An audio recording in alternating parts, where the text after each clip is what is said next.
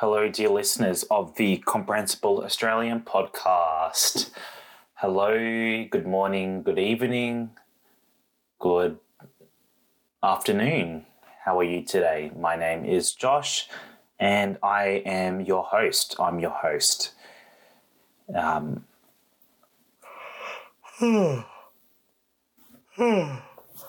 sorry, excuse me, I'm a bit tired um, because it's almost my bedtime my bedtime is 10 p.m. and it is now 9:15 p.m. in the evening. Um, it's already dark outside, and that is a hint about today's episode. Did you guess it? Maybe from the title. Yes, this episode is about sleep.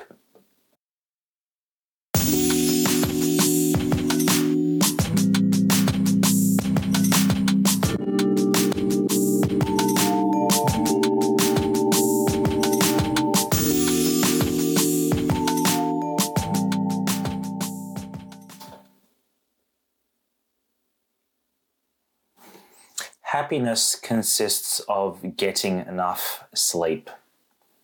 I'll repeat happiness consists of getting enough sleep. End quote. This is a quote from an anonymous author, but I think it really speaks to the truth. If we don't get enough sleep, we are not very happy. It's quite difficult to work and read and learn and study if you don't get enough sleep. Now, I usually get nine hours of sleep. My bedtime is 10 p.m. and I wake up at around 7 a.m. in the morning. So I get nine hours of sleep, and this is very good. Some people only get about five hours of sleep, and this is not so good. So today, we're going to discuss why people get bad sleep, why people get poor sleep. Reason number one technology. You use technology before you go to bed. Well, this is exactly what I'm doing. I'm recording a podcast, I'm looking at a computer screen. Um, I'm using a program on my computer called Adobe Audition. Um, so maybe tonight I won't get very good sleep. But this is one reason why people get poor quality, poor quality sleep. It's because they use screens, devices, and gadgets before they go to sleep. For example, they use their phone, and the phone light is very bright. Um, and this keeps us awake for longer. It's harder to fall asleep it's more difficult to fall asleep. I think the reason this is true is because um, when we have blue light that comes from our screens, this blue light tells our brain that we should be awake. Um, and this is not good because it's going to produce hormones that keep us awake at night. So, if you want to get good quality sleep, try to not look at your phone or a TV or a computer one hour before you go to sleep.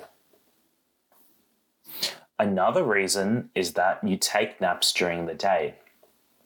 If you take naps during the day, you're not going to be tired near your bedtime. If you're not tired, you simply cannot sleep, and you'll just be tossing and turning in bed. Tossing and turning, this is where you lie on one side and then you lie on the other side. You are in bed on the left and then you go to the right because you can't sleep, and then you go to the left because you can't sleep. This is tossing and turning. In fact, not last night, but the night before, I couldn't sleep. And I think it's because I drank coffee um, at about 2 p.m., 3 p.m. in the afternoon, um, and I could not sleep at all. I was tossing and turning all night. Also, it was very hot, and that made it very difficult for me to sleep. All in all, I got two hours of sleep that night. So it was really bad. I got really bad sleep. And that leads to reason number three why you don't get good sleep too much caffeine. Caffeine obviously keeps us awake at night. Caffeine is in many drinks like tea, coffee, and some energy drinks. Some popular energy drinks in Australia are V, Red Bull, and Monster. And these drinks are designed to keep you awake so that you don't fall asleep. It is advised by health professionals to not drink caffeine after 12 p.m. or at least not at night. I know that when I drink caffeinated drinks like tea or coffee um, in the evening or in the afternoon, I know that I will not be getting good quality sleep that night. So if you can't sleep, try not drinking caffeinated drinks in the afternoon or evening, only in the morning. Reason number four you work in your bedroom. After the COVID 19 pandemic, many companies have asked or allowed their employees to work from home. Maybe you work from home. I work from home. I, I teach from home and I record my podcast from home. Um, so that means that my bedroom is actually my office. And this is bad. Why is this bad? This is bad because when you work, when we go to sleep in your bedroom, your brain, your brain will be busy about work. thinking about work when you go to sleep it's really important that you divide your personal life and your professional life. You must keep you them separately keep them for separate. your health. Otherwise, you won't get good quality sleep. Now, there are other reasons why you may get poor quality sleep or find it difficult to sleep at all. Maybe you have health problems and these tricks and tips won't actually work. So, if you try these tips and tricks and you still can't sleep, then it's time to go to the doctor. So, sleep is so, so important. Um, I know that when I taught in a classroom in Melbourne and Darwin in Australia, um, many of my students did not get enough sleep.